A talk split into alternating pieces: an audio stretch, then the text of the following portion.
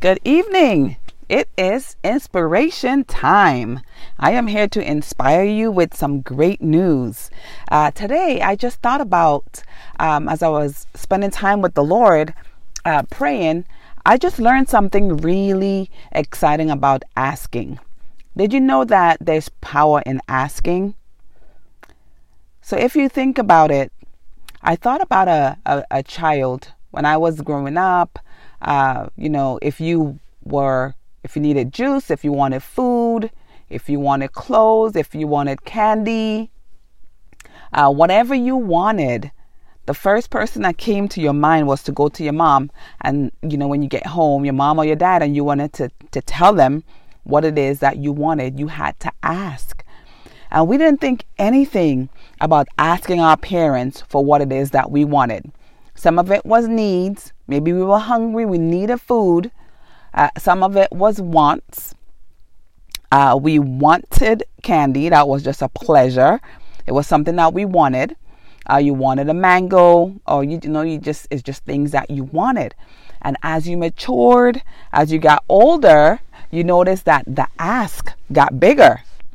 So right now, I have how many teens? I have three teenagers in my home right now.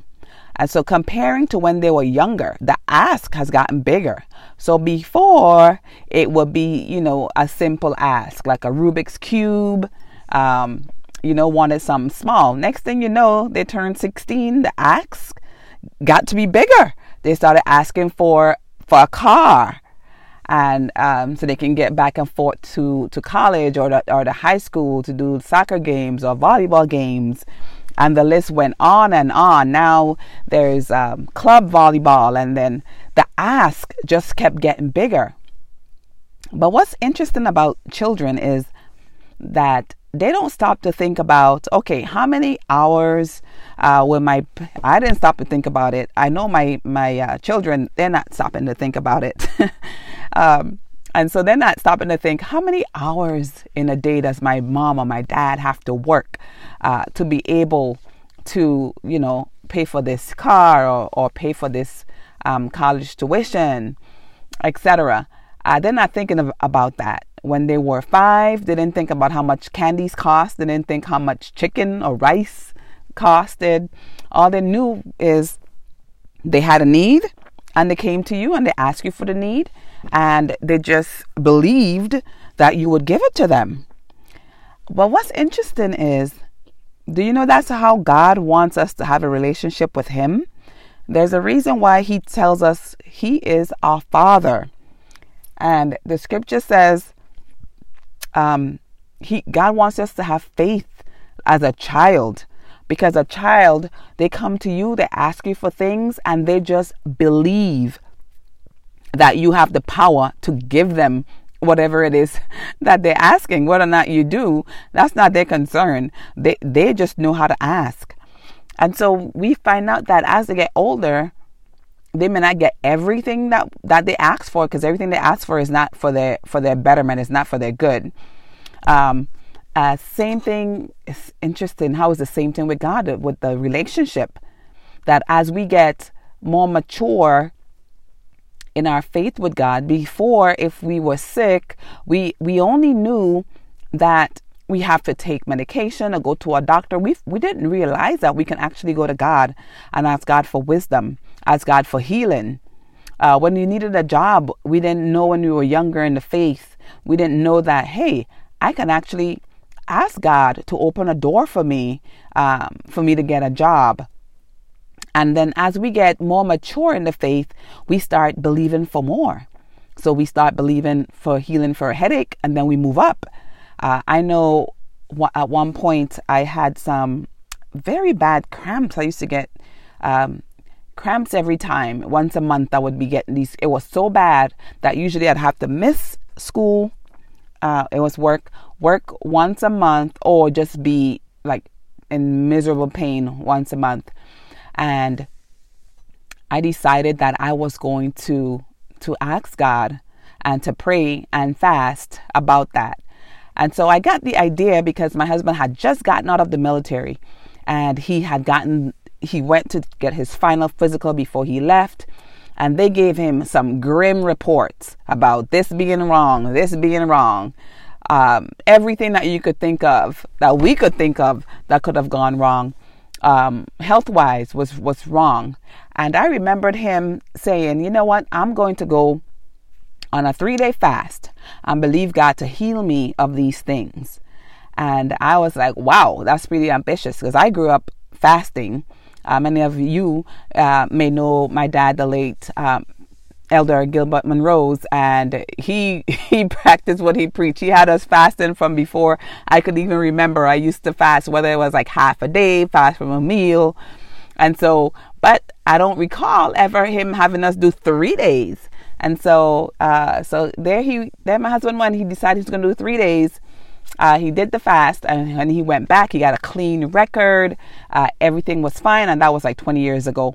And everything is still fine right now uh, with him. But after I got to see how he was healed of all of that um, through the power of fasting and praying, I decided, you know what? These cramps has been bugging me for, for so long. Why am I even suffering when all I have to do is to to fast about this. So I said, okay, I'm gonna go on this three day fast, just like uh, Phil did. And so here I go, deciding I'm gonna try this three day fast. But when I got to day two, I realized, okay, I don't think I'm cut out quite for three days yet. So I stopped at uh, the second day I stopped, and do you know that was around the same time, about 20, 20 years ago, I had, I never got a cramp once again after that. And that was because of the power of my ask. I didn't realize that that was something that I can ask God for until I saw um, what Phil did. And then I decided, whoa, if God could heal him, because of this, I know he can surely heal heal me because of this. If you want to learn a little side note, if you want to learn more about the power of fasting, um, I have a podcast about that. I have a radio uh, broadcast. I think is going to come on uh, before this one or after. I'm not sure. But also, you can always go to refocus21.com, refocus the number 21.com, and learn about uh, fasting. But today we're focusing on uh, the power of the asking. Because had I not seen that that was something that was attainable for me, I would not have asked God for healing from, from, from cramps. So it could be whatever. We know God don't have any limitations. Um, the only limitations is our asking. Because some of us, we don't think we can ask for that. We don't know that's that's something that's available to ask. And so even as a child, we see that they start asking for candy and then they increase in the asking. So the amount of things that they ask for should match up with their level of maturity. And then they start asking for, for more. And it's usually not out of greed most times. It's out of necessity because they have an assignment to accomplish.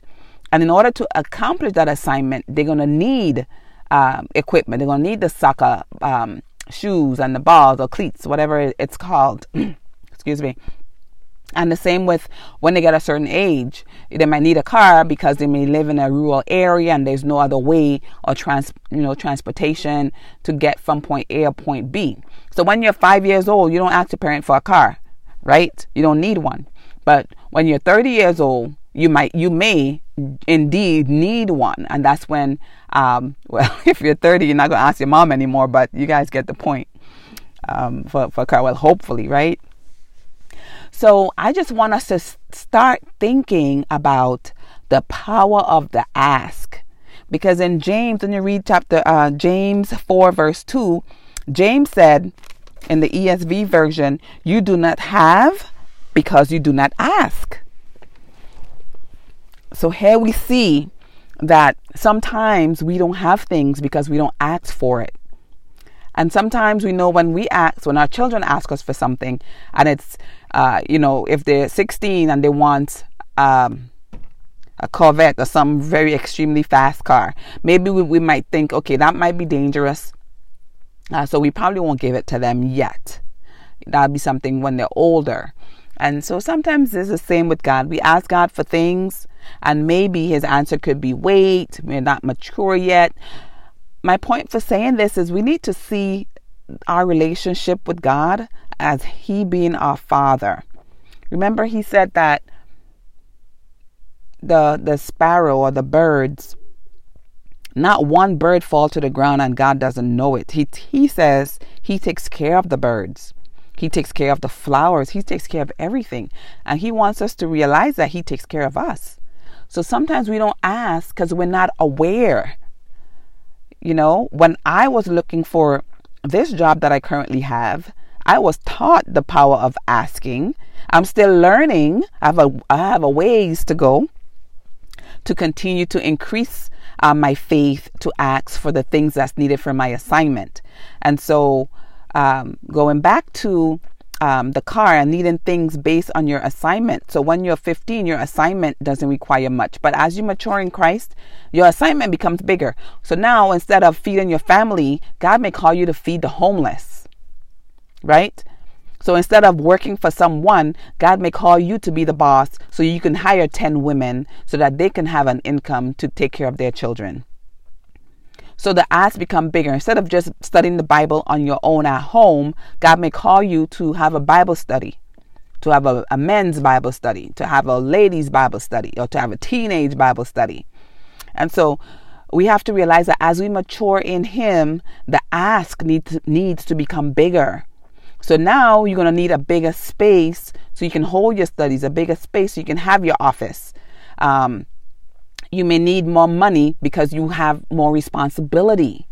And so as you're as you mature in Christ and as you grow in your goals and your thinking, you can't keep thinking at the same level you taught last year because your assignment has increased. Your assignment should be multiplying. If you're faithful in little, he'll make you ruler over much. So he's God is expecting you to ask based on the level of things that He wants you to do.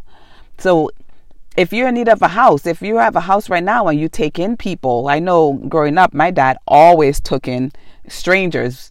And that was just a part of our life growing up. If someone needed some place to stay, he would give them some place to stay. Someone needed food, he would give them food. And so, what what if he did it when he had a little bit?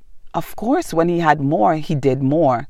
And we would do same with us. You know, if you have a um, if you're helping people on a hundred dollar income and someone's in need and you buy them a loaf of bread, when you have a thousand dollar income, you buy five people a loaf of bread. When you have a million dollar income, then you buy a hundred people a loaf of bread, and so on and so forth.